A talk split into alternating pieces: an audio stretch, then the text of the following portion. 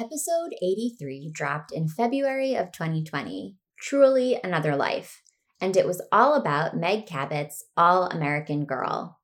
Having loved that book when I was a tween myself, I couldn't wait to reread it and discuss it. What I didn't know, however, is that Meg Cabot wrote a sequel to All American Girl. It's called Ready or Not, and it was published in 2005. It picks up Samantha Madison's story about a year after she saves the president's life and becomes a minor celebrity as a result. At the beginning of Ready or Not, Sam is still sorting through life in the public eye, while also navigating standard high school drama and her relationship with boyfriend David, who happens to be the president's son. Things get weird when Sam gets it in her head that David wants to have sex. Really, the guy just wants to play board games, but Sam is convinced that he's speaking in code. She totally spirals. Most of the book is focused on Sam's complicated feelings about whether or not to do it with David. Luckily, her older sister Lucy is around to give her some genuinely good advice about safe sex and the importance of pleasure for all parties. But things get even weirder later on when Sam's connection to the president lands her as the poster child of a conservative political agenda that's all about abstinence only education and restricting access to contraception for teens. We touch on this briefly in the episode, but I will underscore it again here. It is wild to me that Ready or Not still feels so timely nearly 20 years after it was published.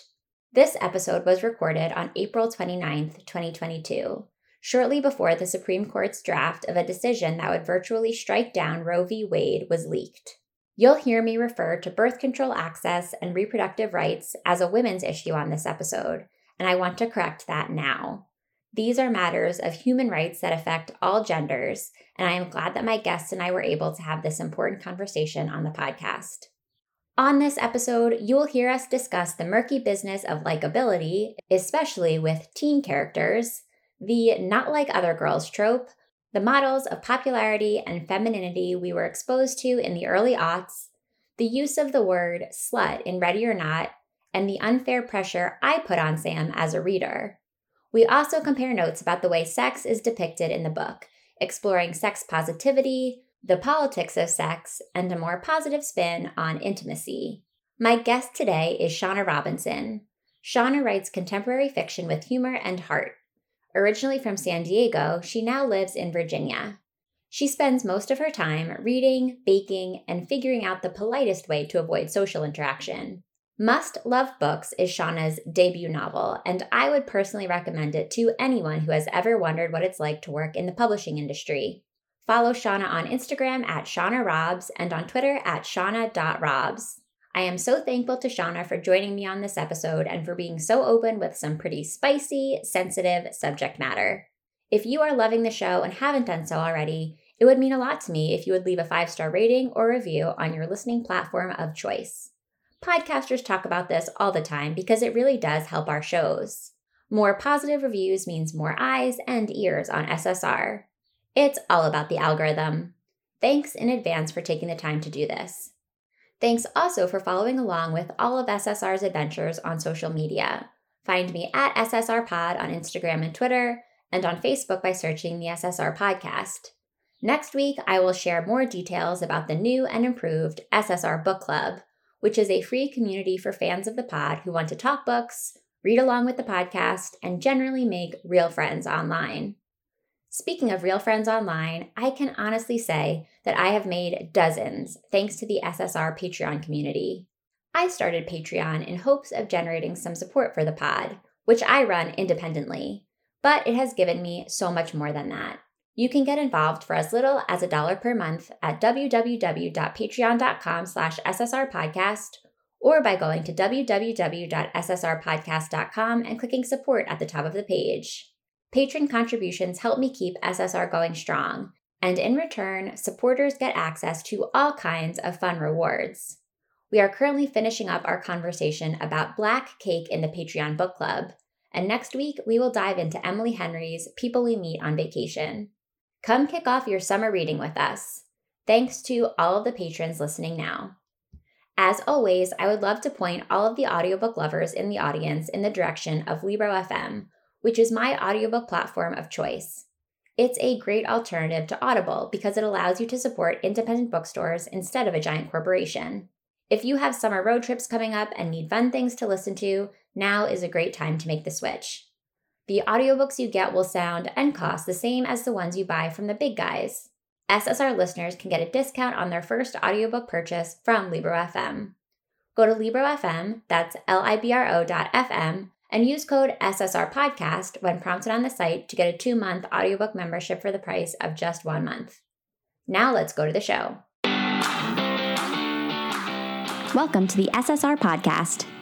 You may recognize SSR as an elementary school era abbreviation for silent sustained reading, but if you don't, that's okay. What it stands for here is Shit She Read. Each week, we'll crack the binding on an old school read written for kids or teens and talk about it from a kind of grown up perspective. We'll obsess over heartthrobs, relive the frustrations of middle school, and say an occasional WTF to a beloved author. If we haven't met yet, I'm your host, Alli Hoff freelance writer, lifelong bookworm, and lover of anything covered in rainbow sprinkles. So find your favorite reading spot and a glass of wine. We're about to revisit some literary throwbacks right here on the SSR podcast.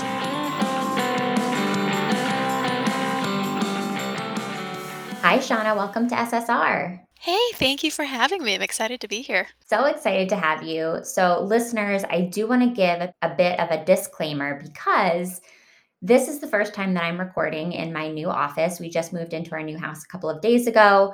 We finally have Wi Fi, but I do not have all the things on the walls of my office that I think will absorb sound. I don't have the curtains hung up yet. I'm still kind of getting used to the space. So I will do everything I can to make the audio sound crisp and clear and fantastic. But I do want to let you know ahead of time if it sounds echoey, if it sounds a little bit different than what you're used to, I'm working on it. I'm aware of it, but we are still going to have a fantastic conversation today about Meg Cabot's Ready or Not. And this is a sequel to a book called All American Girl, which we covered a couple of years ago on the podcast. And I will link to that book in the show notes. But Shauna, I'm going to kick it over to you. Did you read these books when you were a kid? Why did you want to read Ready or Not for this episode? I read All American Girl when I was a kid when it came out. Uh, I think it came out like early 2000s. Yeah, 2005. Yeah, okay. So I, I, I definitely read it several times and i i don't know i think i, I really identified with sam and you know, raging against the establishment because that's who i was as a straight a nerd clearly and I and I just really loved the like the approachable way that All American Girl was written too. It just felt like like Sam was talking to a friend and that really resonated with me. And Send When Ready or Not came out. I I was excited because of who, who doesn't want more more time in, in the world that they love but I ended up only reading it once. Like for for whatever reason, I think All American Girl just had more of, of what what I wanted. It was that introduction to Sam and that that exciting moment of saving the president's life and all the drama that unfolded from there. Whereas Ready for Not, I think was was just a little bit more of a quieter story. So it was really fun to get to read this for the first time in quite a long time and actually have that be my first time rereading this book. So when you sent me the list of options and and that was one of them, I was very excited just to go back to Sam's world and have an excuse to to reread this book because it's all I have to. It, it is my job basically for this podcast, and yes, so it's important. so I had a really fun time revisiting Sam. Okay, well, I'm glad you had fun. And I will say I misspoke before because Ready or Not was published in 2005. So I would assume All American Girl was probably like 2003 or 2004. Yeah, I think it was 2002. Oh, oh because you can remember. So I was 12 in 2002. That sounds about right because I read All American Girl probably when I was about 12 or 13. I did not read Ready or Not. I actually was not even aware that Ready or Not was a thing until I was in a book club conversation with a few of our SSR listeners. And I think we were talking about another Meg Cabot book, but the subject of Ready or Not came up and they were briefing me on it and telling me the summary and just kind of getting into the politics of it. And I was like, whoa, like we have to cover this book on the podcast. There's so much here. I cannot believe that I missed it. And maybe I can at the same time because it is such a departure in terms of its politics and its like subject matter from All American Girl and from Meg Cabot's other work. But this was a first for me, which is really exciting because I did get back in touch with Samantha Madison a few years ago when I reread the first book for the podcast. And now I'm getting to know her all over again for the first time with you. So, Shauna, I'm very excited that you picked this book. I've been wanting to read it for a long time. I actually want to say that it was brought to my attention initially right around the 2020 election. So I really was like excited about it then. Yeah, very, I think, appropriate time given that this book is a little bit more political. Yeah, and all too timely now in 2022. I mean, it's it's really upsetting and disturbing to see that a book that discusses certain issues like this one like continues to be timely year after year after year, specifically issues of access to health for women, reproductive freedom. I don't really know when there will be a time that those issues are not timely. I hope that there will someday someday be a time when it doesn't feel so pertinent to the public discourse, but that's where we are in 2022. And uh, yeah, I was like really, really in it because of uh, what's happening in the news right now. But let's talk about Sam before we get into the issues with a capital I. In this book, Samantha Madison is almost 17. She is now a year out from her heroic feat of saving the president's life in a record shop. She has become something of a celebrity. A movie has been made about her life. She's a United Nations teen ambassador. Although we don't really know what that means at the beginning of the book, she is dating the president's son, David. She, as you said, Shauna, is still kind of like raging against the establishment. She's dyed her red hair black because she doesn't want to be recognized. She has her perfect older sister, Lucy, and her brainiac younger sister, Rebecca. That's where we find her. What was it like for you to reconnect with Sam as an adult? I know you said you felt very connected to her when you were a teenager. Was the experience similar this time around? I think I, I kind of just had to get back into my own mindset as a teenager then. Like when Sam, um, you know, at one point after she dyes her hair black, she is a little upset when her sister compares her to Ashlee Simpson. It sounds like, no, like I am not Ashlee Simpson, like finding that really offensive. And, you know, as an adult now, I'm like, you know, Ashlee Simpson, she was fine.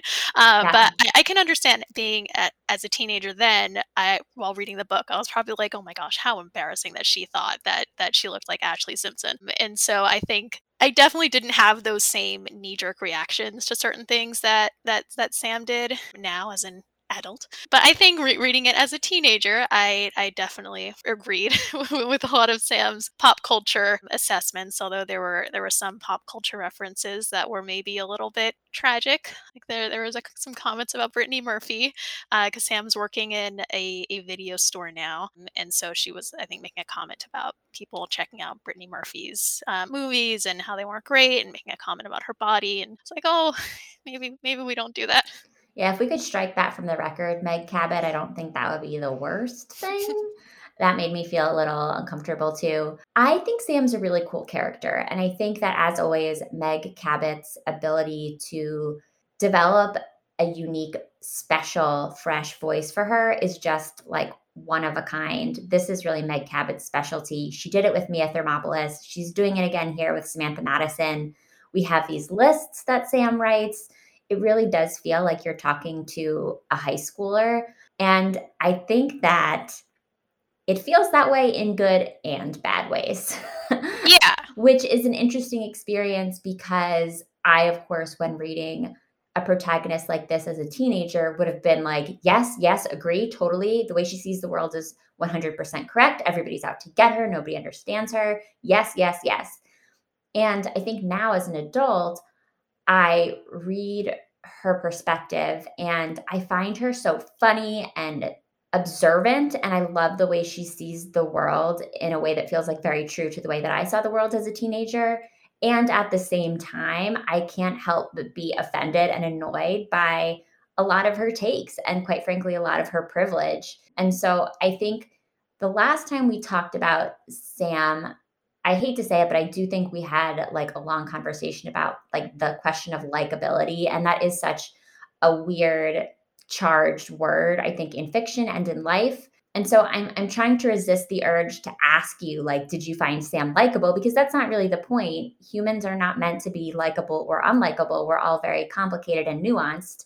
I think I'm maybe maturing in my reading of Sam now between these two books and realizing that like she just feels very adolescent and that makes me feel old as a 31 year old because i'm like yes everything is is accurate to the experience of a 17 year old and that means i really liked her in moments and there were other moments that i really struggled with her. Does that resonate with you at all? Yeah and i i like i feel like i found sam likable and all but all and also like humans are meant to be likable characters also like the best characters are are unlikable as well. But I think just knowing she she's a teenager, she they they do kind of feel like things are very dramatic. They do have opinions that they may look back on and think, "Wow, I was maybe being a little bit self-involved here." So just with all of that in mind, knowing those things under those constraints, I think Sam was likable and realistic at the same time? Like, could she be more likable and a little bit more ac- accepting of people who are different from her? From the outset, we do see her grow throughout the book. Uh, yes, but I, I, think this was a, a, pretty realistic depiction of, of what a teenager was like, especially in 2005.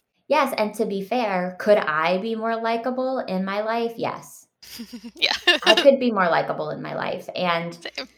I think you made you make a good point that like she is both realistic and not necessarily likable at all times and I don't think that those two things could exist at once. Like she wouldn't be realistic if she was likable in every moment and she is flawed and I think she does grow to become a little bit more self-aware and self-critical, which I always enjoy in a character journey. I did want to talk about a couple of like key elements of Sam's character that were interesting to me.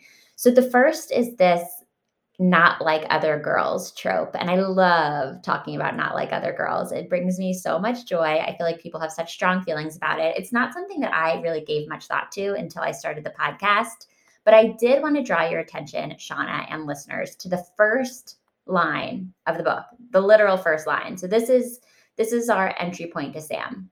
The very first sentence in spite of the fact that last year I saved the life of the President of the United States, got a medal for heroism, and had a movie made about me, I continued to be one of the least popular people in my entire school, which is supposed to be a progressive and highly rated institution, but which seems to be entirely populated, with the exception of myself and my best friend Catherine, by Abercrombie and Fitch wearing zero tolerance for anyone who might actually have a different opinion than their own, or actually any opinion at all, blithely school song chanting, reality TV show watching neo fascists.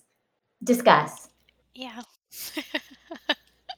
yeah, like like reading that, I was like, oh, oh, oh, oh okay, we, we we are generalizing, and we we think we are better than, right. than everyone else at we our school.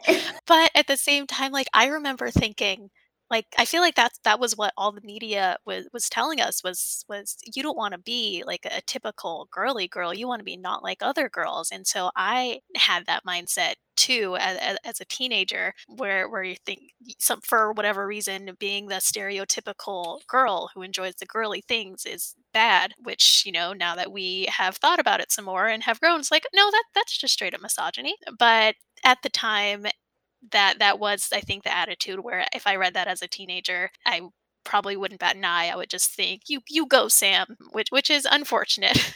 Yeah, it's fascinating to me because I think I had the same experience. And as we're having this conversation, and I think back on the girls in my high school, in my community when I was growing up, who fell into that category of like the Abercrombie and Fitch, J. Crew, this like very stereotypical popular girl like what media were they watching? Because i feel like everything like you said shauna that i was reading everything that i was watching was telling me that like it was cooler to not be that way. So i'm like i don't like somebody's not getting the memo or maybe maybe those maybe here's theory maybe those girls were the real revolutionaries because they were consuming the same media and they were like, you know what, we're still going to do what we want to do. I don't know. This might be controversial. Just a thought.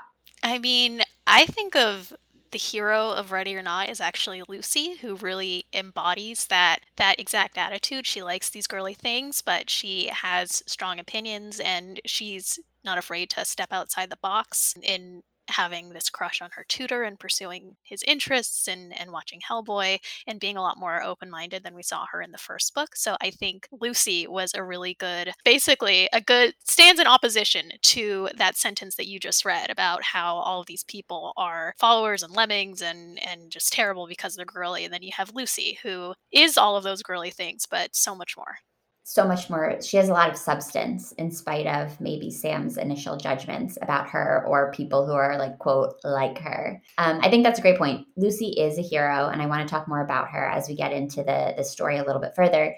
The other sort of unique twist on sam that i wanted to make sure we talked about is this very specific kind of public eye that she is living in. And it actually felt very 2022 to me because in the year since she's become something of a national hero after saving the president's life, Sam has obviously attracted a bit of a following. And in 2005, it's not like she had an Instagram or a Twitter or even a Facebook. Maybe she had a MySpace, but like, how much could you really accomplish on MySpace? Even without those things, it still felt to me like she was on the verge of like influencing. Like people cared about what she wore. She was very concerned with her reputation because she had to be. Like she knew that people were paying attention to her when she was out in the world. And I think this book raises some interesting questions about the line between public and private life, especially as it relates to teenagers who are maybe not quite mature enough to like navigate that very blurry line. That I'm not sure that I would have read the same way in 2005 even as an adult like i think knowing how far we've come in terms of our like relationship with social media and how much that's changed like i can't help but read this book and read about sam's experience substantially differently yeah, like she had a platform and she was aware of that platform and that wasn't something I think I was thinking about much when when I read the book like I saw the reference to her saying there's a movie made about her and I was like, "Oh, haha." But I don't think I was really thinking about like the consequences of what that means, especially as a teenager to have all these eyes on you. But yeah, and it's also something that's feels so much more common now with a lot of social media influencers being very very young. Some of them are teenagers. Yeah, I, I agree with, with with you about that being a lot more current in 2022. Yeah, I also found myself thinking about the fact that like Sam never wanted any of this. Like she in the moment saw what was happening with this assassination attempt on the president and she fully did the right thing. Like she responded in a way that like i don't know that i would have been brave enough to respond. But as i was reading ready or not and thinking about the politics of it i had moments where i was like a little bit frustrated with sam and the way that she was responding to those politics but then i had to stop myself because to be fair i don't think sam ever wanted anybody to think that she was trying to be political. Like this was never about having a platform for her. It was never about getting into some sort of a relationship with the president so that she could affect change. Like she was in the right place at the right or the wrong time, depending on how you think of it.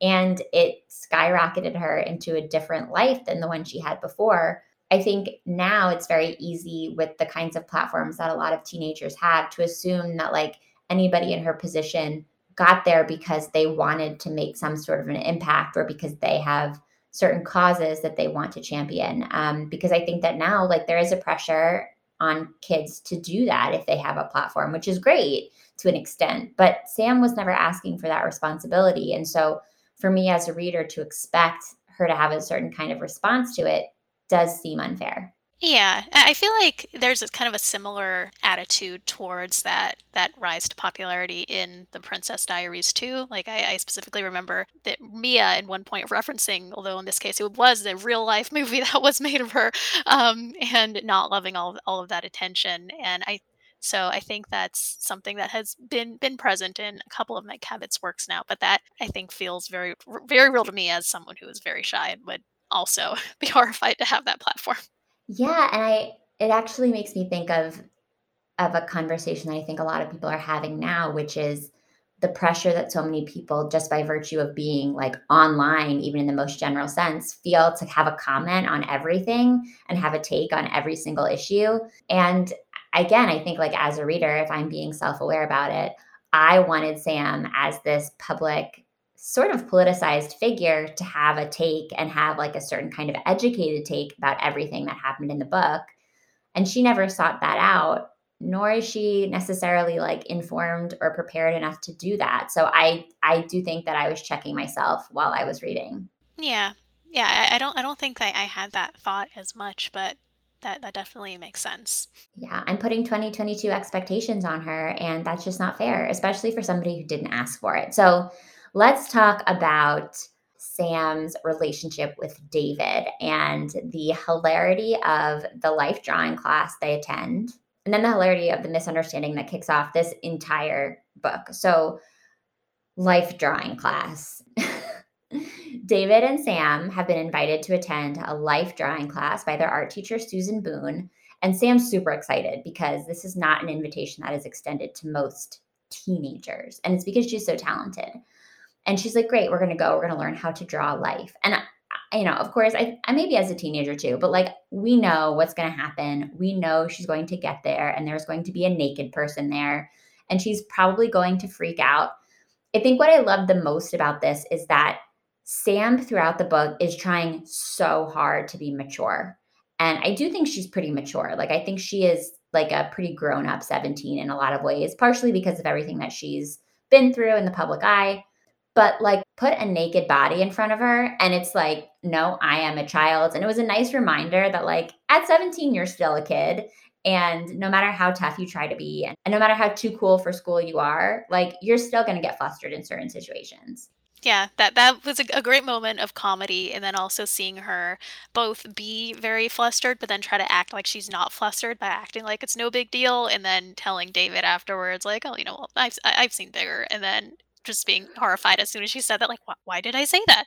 And then David's reaction of, "What you, you have?" and and everything that can can go from there. So it was funny both in the moment and seeing her try to act more mature than she actually is and, and watching that backfire because she is just just a teenager and all of this is normal yeah i think that she like a lot of teenagers thinks that she's like seen it all done it all is so experienced but she's also very sheltered in a number of ways. And we see that contrast i think throughout this book and certainly in that moment where like nope she is not prepared for this and she's going to play it cool as much as she can but it's a it's an awkward moment for her. And i and i i related to that. I don't think i would have handled that in in a cooler way at all. So then we have the big misunderstanding with david and one of the reviews i read about this book which i will link to in the show notes talks about how the book almost feels like a sitcom and i actually agree based on this plot point alone which is that Sam is invited by David to go to Camp David with the presidential family for Thanksgiving, which like first of all, this seems like a very big deal. I mean, I I don't know that many people in relationships in high school are like maybe I'm wrong. Maybe maybe I'm sheltered. Maybe I'm betraying my own sheltered experience. But it seemed to me like kind of hard to believe.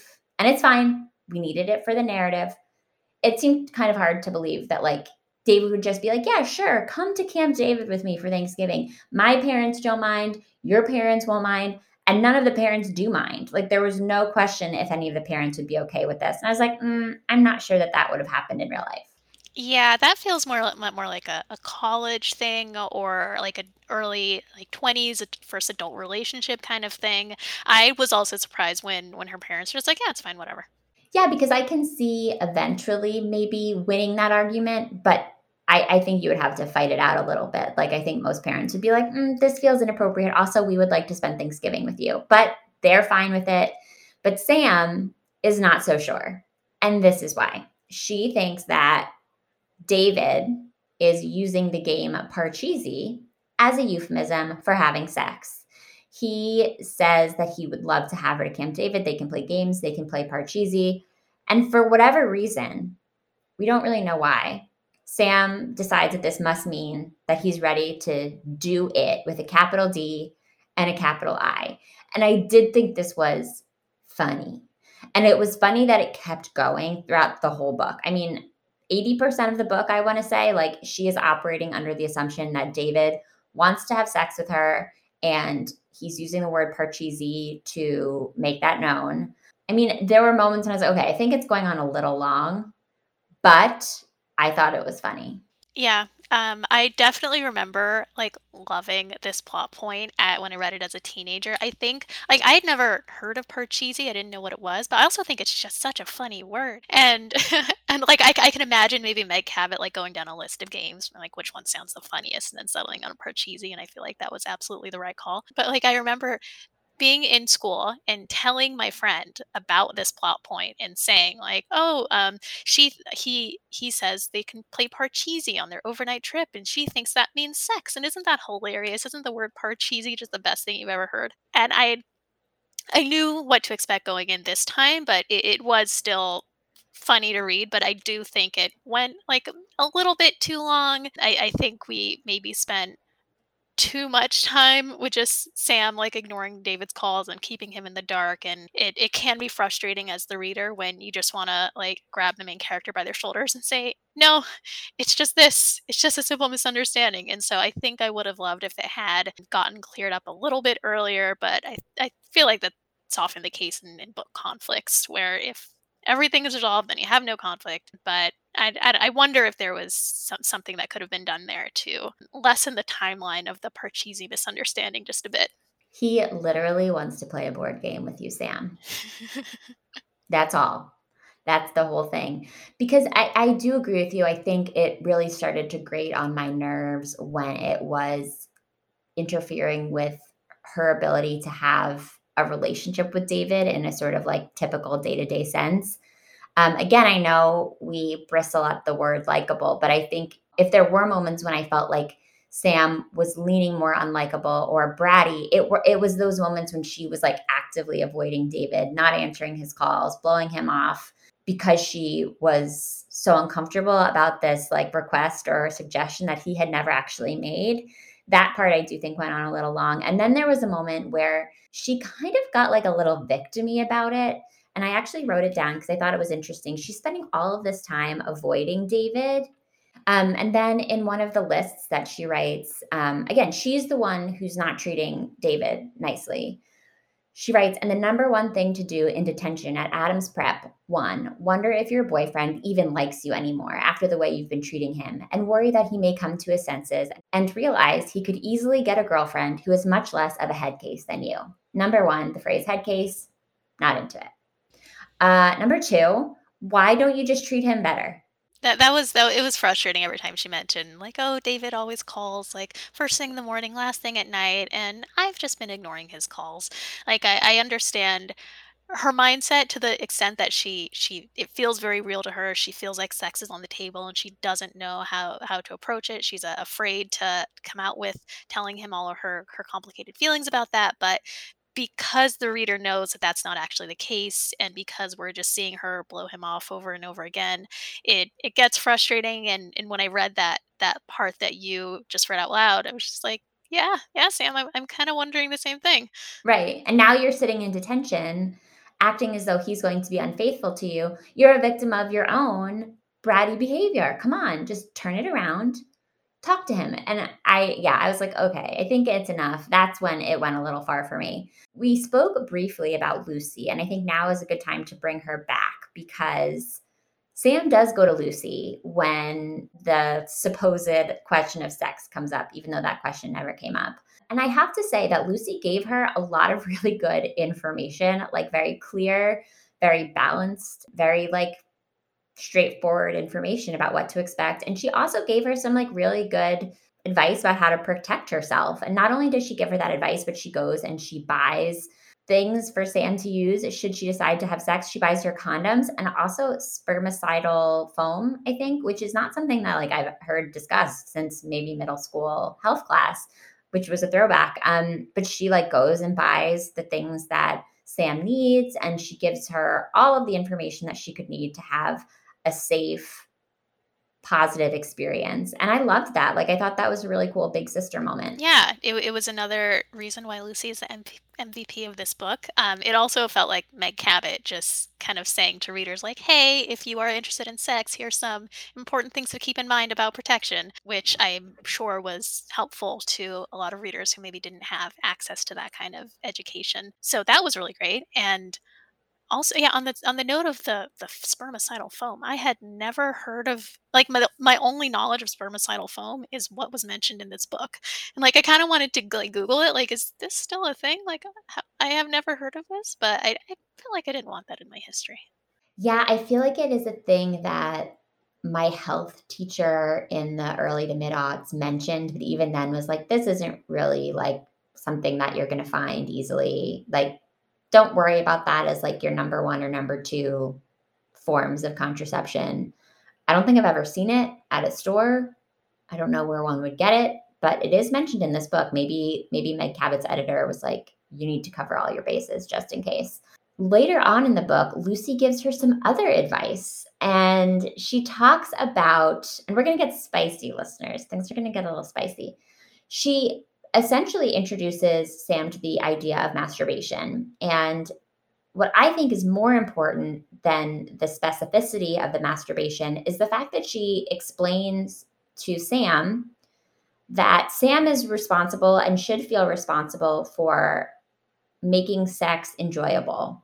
And that it is Lucy's understanding that boys and men do not know what they're doing and do not know how to or care to make sex fun or pleasurable for their female partners. We are being very heteronormative here. We are being very binary in terms of gender. We are talking about penetrative sex. And I know that that does not capture everybody's experience. This is what is discussed in the book. And I thought that it was like kind of badass that Lucy is giving her this advice. I do think it plays into some societal assumptions that I'm not crazy about. There were a couple of moments of like, oh, well, like boys only want sex and like boys don't care about making their partner feel good. I think that's probably true in a lot of cases. I think unfortunately it reinforces that when readers see it in a book. But on the flip side, it was really cool to think that young readers would get this advice from a big sister character who's saying, no, no, like this is supposed to be fun for you. And here are some tips so that you can actually make that happen. I don't think anybody was telling me that when I was a teenager.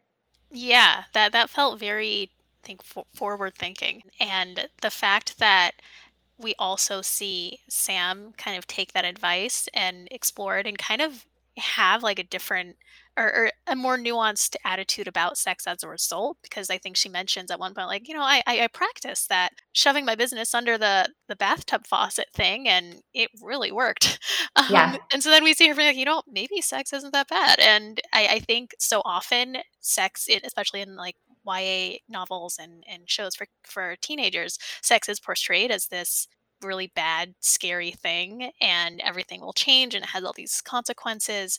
And a lot of that is true, but there is also certain reasons why kids may may, may want to try it out. And uh, actually seeing Sam, especially as a, a, a teenage girl who we're often, I think, we're seeing a lot of teenage boys who are being the ones who want to pursue sex because of the pleasure while while while girls stereotypically don't. Seeing sam actually be interested in that i think would probably make a lot of other girls feel like it's okay to have those feelings and to have those thoughts about sex and it's okay to explore. Yeah and she does. what lucy is exploring. Yeah, and I, I, oh, there, I have so many things to say in response to that. So I think one thing that's coming up for me is that, like you said, Shauna, there is this tendency in pop culture and literature intended for teenagers. And I do think this is changing a little bit, but I think there's this tendency to make the act of sex what is most sort of significant about that moment. Like the physical act of having sex, like that's the big thing. I think what this book does that that was really interesting to me is it makes the decision to have sex the most important thing. That is what is the marker of maturity rather than having penetrative sex and losing your virginity in that very specific kind of way. It flips that narrative, or it did for me at least. Like by the end of the book, I was like, this was never about whether or not Sam and David were going to like do it in this very particular way. It was always about what decision Sam was going to make and how she was going to get there and how she was going to feel about it after, which I think is really cool and important because I've had enough conversations with grown women and and over wine who've said like it, it, wasn't like the thing wasn't the thing that was a big deal. Like it actually was sort of anticlimactic it's getting there that really i think is the marker of maturity for a lot of people and i like that that's what we got in this book we don't get a sex scene we don't even get any details about what happens we just get sam telling her sister that she jumped david's bones so it's not about the sex. It's about how Sam decided to get there. And I I hope that that's the direction that we're moving in as a society because I think that like as we're learning like there are so many ways to be intimate with a person. Penetrative sex has always been put on a pedestal in this very particular way, but that's not the only thing that like teenagers are doing or that teenagers are interested in. So I think we have to take our focus off like that specific physical act and instead, the focus and like that big learning moment has to be on how you make the decision, making it a consensual, safe, positive experience for everyone involved, and then processing it in a way that feels healthy. I don't know, maybe that's offensive to people, but I really was like feeling excited about that shift as I was reading this book. Yeah. And I also loved being in that moment where Sam is making that decision and how, for all the agonizing she did throughout the book, once she's at, at Camp David and she storms to David's bedroom, being like, Why aren't you coming to play Parcheesi with me? Um, and she had worked it up in her mind that she was going to say no and she didn't feel ready. But then as she's standing there talking to him, she just suddenly like feels like she wants to. And it wasn't like anything that was long or drawn out in that moment. She was just like, I feel like this is what I want to do. And then afterwards, when she's talking to Lucy about it, she still feels very sure about that decision and very positive about it. And that was also, I think, a really nice way to portray that because in that moment, it's not long and drawn out. It's just her thinking, this is something I want to do and doing it.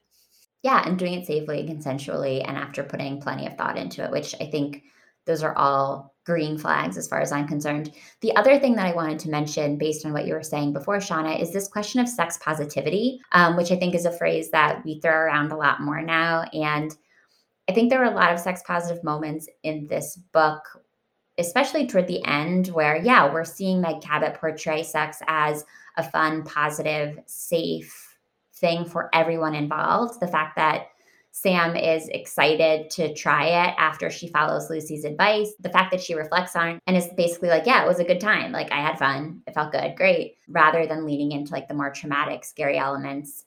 And at the same time, I think like the political aspects of this book, it also made sex feel so charged in a way that complicated the question of sex positivity for me. I believe that Meg Cabot like fully intended this to be a sex positive book. Um, but there were moments of it where I felt like the politics may have muddied the waters for teen readers at times. Interesting. Can you say more about that? I can try.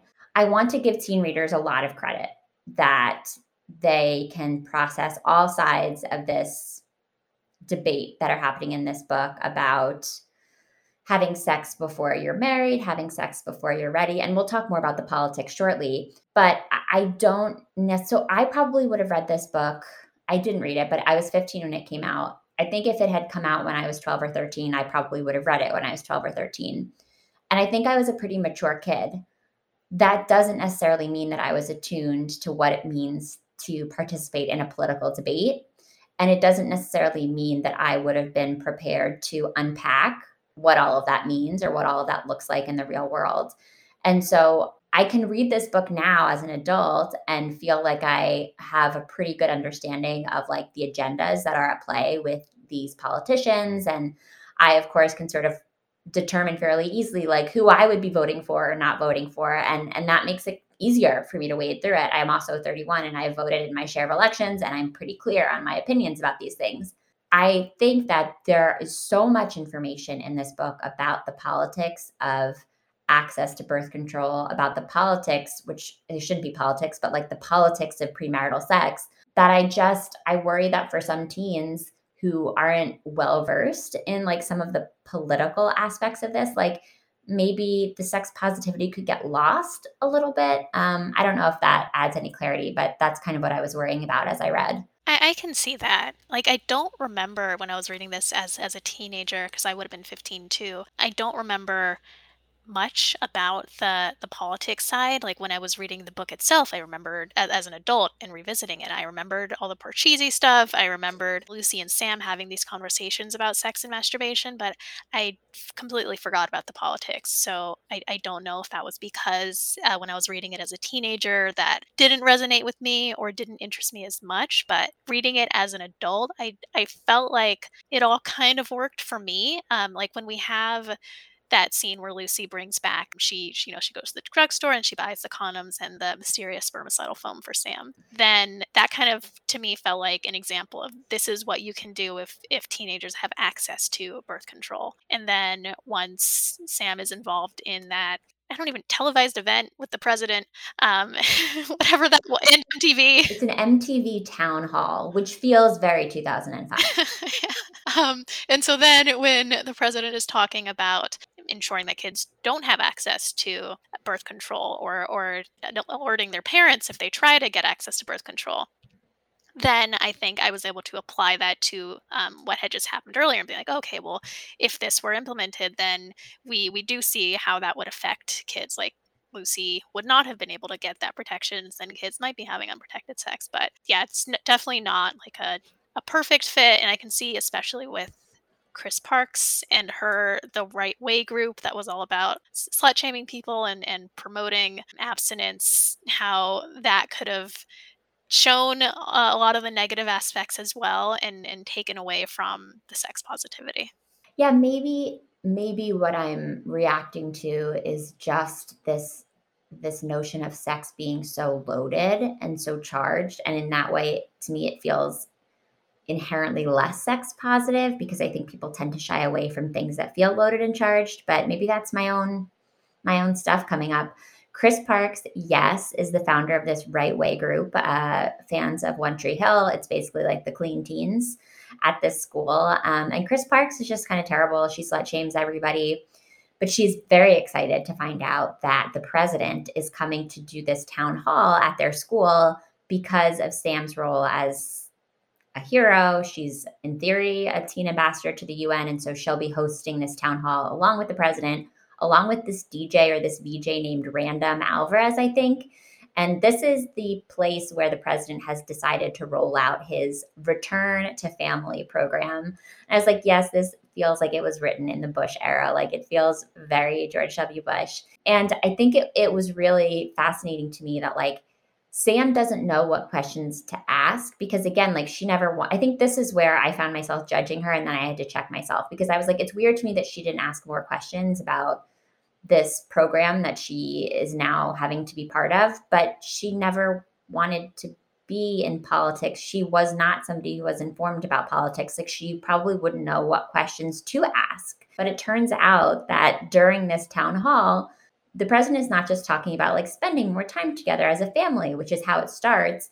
He ends up introducing like all of this other language about sex, which I did jot down and I can share it.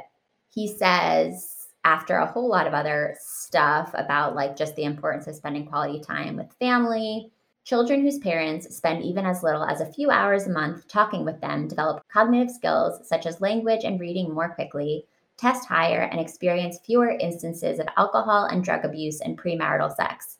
I'm asking state legislators, as part of the Return to Family Plan, to pass a bill that requires teens seeking prescription contraception at family planning clinics to have parental consent or to have clinics notify parents five business days in advance of providing such services to teens. Oh, yikes. Um, and so Sam raises an eyebrow at this appropriately, especially because she's just had this whole conversation with David, who explains to her why Just Say No programs don't work. So we now have David's father being like, no, we love Just Say No programs, like Just Say No programs forever. David has just like given her the statistics to show that this kind of abstinence only education just like doesn't work. Um, and so she is like, mm, why were people clapping? Didn't they understand what David's dad was saying? And why had none of this stuff been in the literature the White House press secretary had given me? And they go back and forth on stage for a while. Sam just continues to question him. Um, and, and he says, I understand your concerns, Samantha, but I'm not talking about families such as those you and your fellow pupils here at this fine school belong to. I'm talking about families who haven't had the advantages yours have had. So then we have some uh, racism and classism coming into play, uh, where the president is really being like, "Oh no, like I know that you'll be fine. I'm not worried about you." Um, and this leads Sam to to say, and I I felt like she, I mean, she got really upset that she said this, but she said, "So because I've said yes to sex, that makes me a bad example to this nation. Is that what you're saying?" So she freaks out because she's like, oh my gosh, I've just revealed that I've said yes to sex, which I guess she did say. It felt, I'm like, I feel like we could have finessed that language a little bit because yeah. she hasn't really said yes to sex. Like, she said yes to Parcheesi, but not even really that. She's like, I'm maybe I'm gonna go play Parcheesi with you at Camp David. I wonder if there is a way to like massage that a little bit more, but it is still mortifying because not only has she said this on national television, she said it in front of the president who happens to be her boyfriend's dad. Yeah, I I also wondered at the language. I was like, did did it have to be because I've said yes to sex? Like I know that that's the most dramatic result, and it would not have the same impact if she had said if I said yes to sex. But it just in the moment it was one of those things that kind of made me pause a little bit. But yeah, and I also just pacing wise. Like this happened because I was reading this on um, the e-reader. This happened at seventy percent of the way into the book, and this felt like the first time anything was happening because we spent so much of the time before just in Sam's head with the Parcheesi debate. And so I also would have loved if we had seen this a little bit earlier, like maybe in the middle of the book or something, so that we, we could could see how this kind of un- unraveled a little bit more, both in on, on the national level and, and with the, with the president and his family and the optics of that, and maybe had some more interaction with Kris Parks in the right way, um, folks, because the impact did feel a little bit short because this happened a bit later in the book. But yeah, that was definitely an impactful moment. It was my first moment reading the book. We're like, oh my goodness, I can't wait to see what happens next. I'm, I'm not completely positive about how it how it all went down, but over overall it was very impactful and i definitely agree with you with what you were saying about how the president his speech was very targeted using certain language that was was without saying like you, you are all fine and this is really for other families who don't belong to this well-off prep school in dc so I, I don't know if i had quite picked up on that coded language when I was reading it as a teenager, but like now that was definitely very easy to see is that that is typical politician speak. Mm-hmm. Yeah. Well, and the reaction from Kris Parks is it's a little, I thought it was overplayed maybe a little bit basically like Kris Parks tells Sam that she's a slut again and there's this moment where like Lucy comes in and tries to defend Sam and she does so successfully. And one thing leads to another and soon the entire school is chanting I am a slut I am a slut I am a slut. It felt very mean girls to me of like here we are you know we're we're taking back this term we're weaponizing it for our own empowerment I liked it, I guess. I think like we're at a point now in 2022 where I just I would like I don't think we need to use the word at all. And so in some ways it felt to me like we were like making light of a word that is used to like really hurt people, especially in high school. But maybe I'm just being overly sensitive. I'm aware that I can be that way sometimes in reading these books. I, I, was of two minds of that. And one, I think it was way ahead of its time because in 2005 and way on, I think, into even like the early 2010s, calling someone a slut was an insult and that was, was a huge term that people use to to tear down women especially and so having this book in 2005 that was kind of taking back that term and being anti slut shamey i think was amazing and ahead of its time um, I see what you mean about maybe we don't use that term at all. Maybe um, no one calls anyone a slut. And there was also a moment where that uh, that I felt kind of undid all the, the the, the progress that I think this the slut scene had had made because Sam makes a joke about how it's you know it's not cool to call people sluts except Britney Spears because obviously. And I was like well I mean so you're still kind of you, you just made this really amazing point and now you're kind of going back on that for the sake of like a, a joke that it was just a one-off joke that could have not been in the book at all and wouldn't have changed anything. So right, was it worth it? Yeah, I know. Yeah. I, I, didn't love that. Overall, I loved the message, but I I think there were a couple ways that could have been executed a little bit better. Yeah, listeners know that I am not fond of the thing that often happens in YA books, and I, I haven't quite figured out a way to express it succinctly yet, but it's basically this idea that like it's okay for nice girls to be mean as long as they're doing it to mean girls and i think in this in this book you can see it as like it's okay for a girl like sam to like slut shame other women as long as she perceives them to fall within her definition of a slut. And in this case like she's doing that to britney spears. I hate that. It's hypocritical. It's gross. I don't think it's a good model for young readers. It's something that i think a lot of us did and probably continue to do as young people. Like it's okay for me to be judgmental of the popular kids because like I'm nice and they're bad. But ultimately, like we should just try not to do that at all. On the whole, Shauna, what was this experience like of coming back to Ready or Not? Did it meet your expectations? Did it hold up?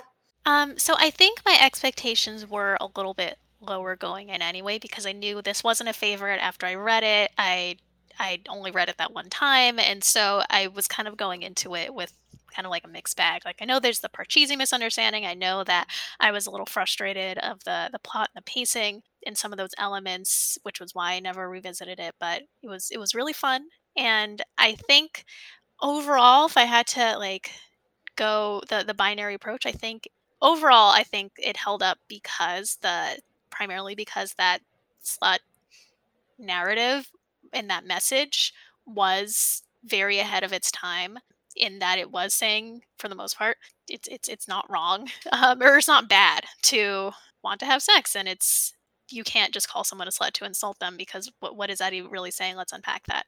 Um, but you know I, I, I would have loved to see more of that more more nuanced conversation around that but i think because of that message and because of the the sex positivity i will say that overall it held up Good. I'm glad to hear that. Thank you for jumping into this one with me. This is like this is a juicy one to talk to uh, to talk about with somebody that you've literally only met that afternoon and through screen. So thank you for being open to this conversation. What else have you been reading lately, Shauna, that you would recommend to our listeners? Well, so I haven't been reading much YA lately, but this is a, a good reminder of just how much fun YA is. Like I read this all in one day on, on on a Saturday, and it was just such a great way to spend the afternoon. So I am definitely going to be checking out more YA because it's just so so much fun. Yeah, you can recommend adult books too. Anything that you've been loving is good.